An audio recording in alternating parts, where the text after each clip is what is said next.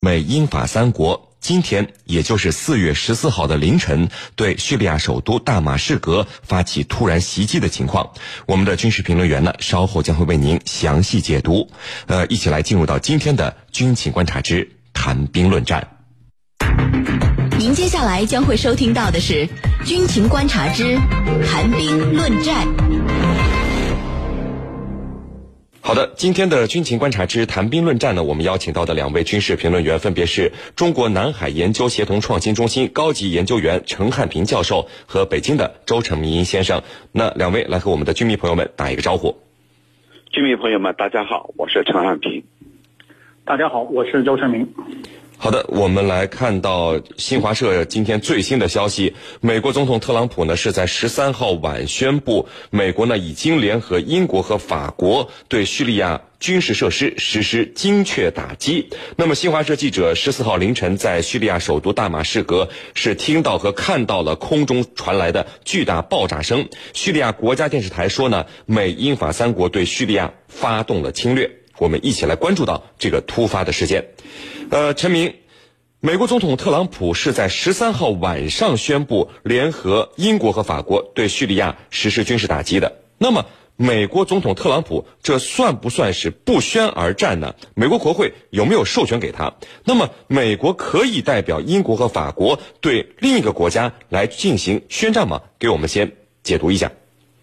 啊，我觉得这个不算一个非常正式的宣战，他只是在这个社交媒体上放出了这样的消息，甚至是在这个通过白宫的一些公开的渠道来放出的这个消息。那么，如果是要进进行宣战的话，那么这个首先是要在联合国的框架体下的，因为美国首先也是联合国的常任理事国。如果说他没有这样的一个呃这样的一个正当的理由去对对方宣战的话，那么这个首先是在联合国的框架下是呃不合法的，这是不违这是违反这个联合国的这个基本。宪章的，那么呃，那么目前美国现在这样的一个方式是是基于这个呃美国总统的一些特殊的权限，那么他可以这个呃。不经过国会的同意，那么进行九十天左右的这个这个军事部署。那么如果说啊情况特殊的话，可能可能的话，在国会还会特别授权他延长一定的时间，比如说说再延长三十天左右，那么可以有这么一个呃时期的一个军事部署。那么这个是可以不经过美国呃国会授权的。那么如果说要宣战的话，在这个问题上，国会是要授权的，因为对于美国来讲，他美军的一些作战和部署的话，他需要国会授权拨款。否则的话，在这个他的预算中是没有这笔钱的。那么，呃，那这是呃目前这个状况。那么现在这个情况来讲，那么呃，包括结合刚刚呃马蒂斯这个国防部长，就美国的马蒂斯国防部长也说了的一些话，就说今天的这个打击已经结束了。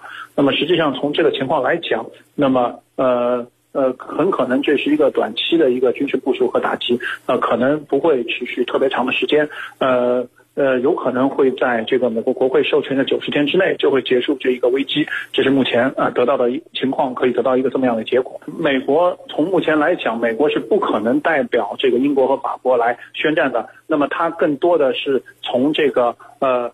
英美美国和英法都有相应的这个安全的保证安安全的这个机制，比如说它在基于北约的一些安全机制，它可能和英国有一些安保上的这个联这这个防务上的这个联动的这么一个机制。所以说，实际上英法出兵更多的是这个呃从这个呃基于这两个呃共同防卫的这么一个机机机制，它启动的这样一个行动。那么这应该是啊。嗯，就是在国内的相应的立立法和授权，这都是一个开过开了口子的。所以只要说啊，美国进行了军事行动，那么基于比如说北约的集体防卫的机制，那么它可以启动说英英法，甚至我们看到了德国也出动了出了军舰，那么前往了这个呃东地中海东东部，那么对这个叙利亚进行这个展开这种军事上的行动。是您好的，陈教授。美国总统特朗普呃特别强调是对叙利亚军事设施实施精确打击啊，精确打击这四个字在这次的空袭中，我们应该如何来理理解呢？好的，这次特朗普尤其强调精确打击，我觉得既有军事上的含义，也有政治上的目标。从军事的角度来看，它表明啊，美英法只会瞄准化武可疑地。对此展开军事攻击，而不是其他的任何目标，包括叙利亚政府军的其他设施，都不是他要攻击的对象。那么也就意味着美英法都无意去扩大战事，而美国军方呢，他也清楚地表明了这一点，就是一个一次性的攻击，没有后续行动。这个西方国家还异口同声的表示，如果他再搞化学武器袭击，那对不起，新的打击随时会来。这是从军事的角度来讲的。我们再看政治的角度，这是在向俄罗斯释放信号。我认为他要告诉俄罗斯的是什么呢？就是我无意触及你俄罗斯在叙利亚的任何目标和利益，也不在于要推翻巴沙尔政府。我就是说要告诉你俄罗斯，不要因此而产生误判，导致我们美俄之间直接或者间接开战。这是其一。其二呢，也在于表明。这次行动我会见好就收，不会再扩大下去。我已经达到了目的，从而呢把战事进一步扩大的风险把它降到了最低。毕竟不管怎么说，在现在证据都还没有明了的背景之下，你悍然决定对一个国家动武，你不仅丧失了道义，而且你是要付出代价的。主持人，好，陈明。我们看到叙利亚方面表示，在遭受轰炸以后，叙利亚防空部队是发起了反击啊，击落了十三枚导弹。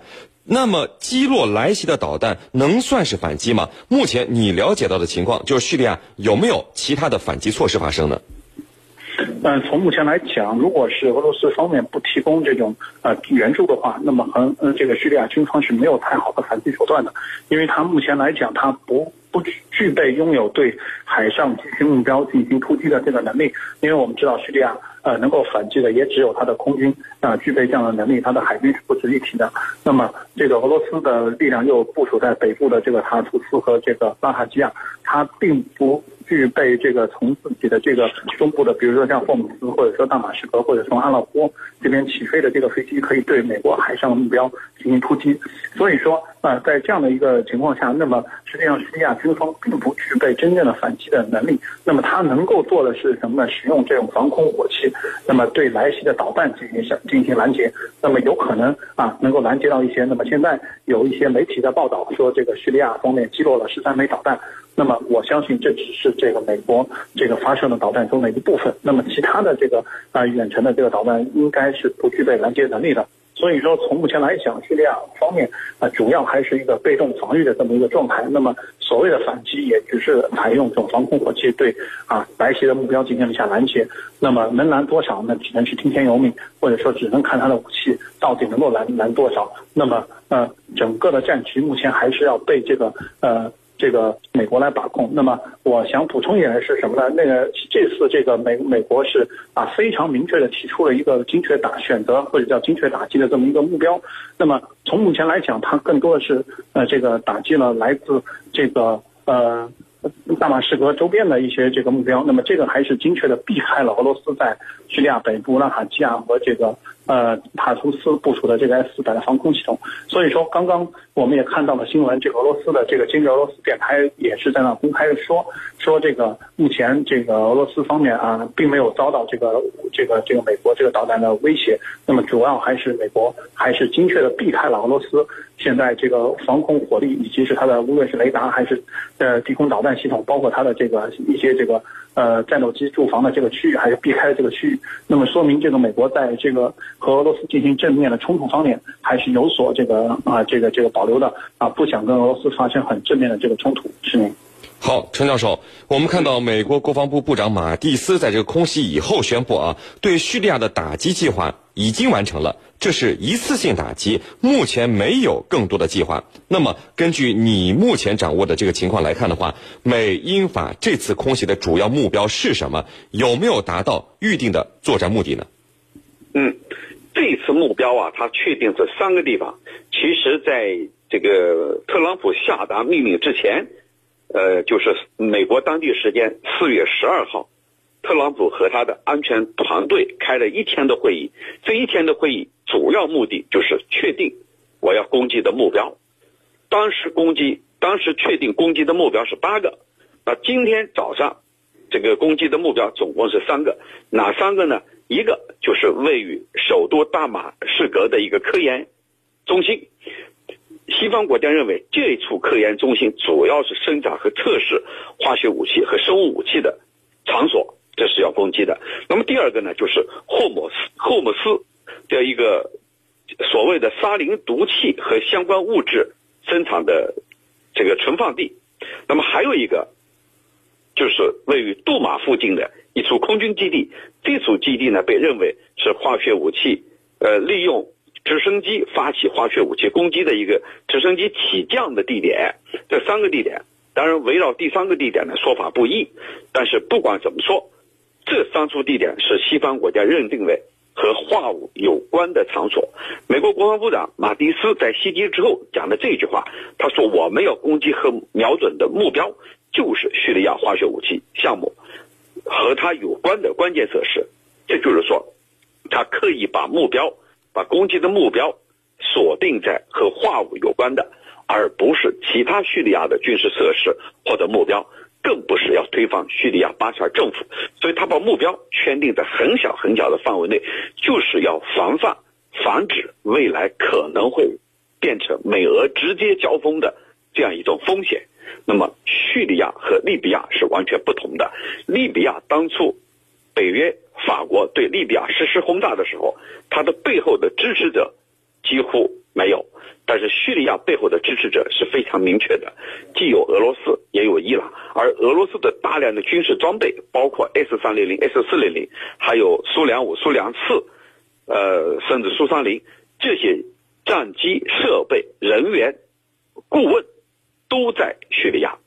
牵一发而动全身。如果你美国的攻击、美英法的攻击击中了俄罗斯的目标和俄罗斯的利益，那么很有可能导致美俄直接。爆发冲突，那么联合国秘书长今天上午有一个话，古特雷斯他说，有世界大战一触即发的危险啊，这里头我认为等于他发出的一个警告，说你们好自为之，不要再打了。如果再打下去，世界大战有可能就此爆发。那么这一次，我觉得美俄美英法三方把他的目标圈定在很小很小的范围之内，就是为了避免世界大战，同时呢。见好就收，啊，还有一个呢，就是震慑巴沙尔政府啊！我要对你警告，你再有类似的传闻，我还要打。但是我认为这是一个一次性的目标，到此为止。主持人。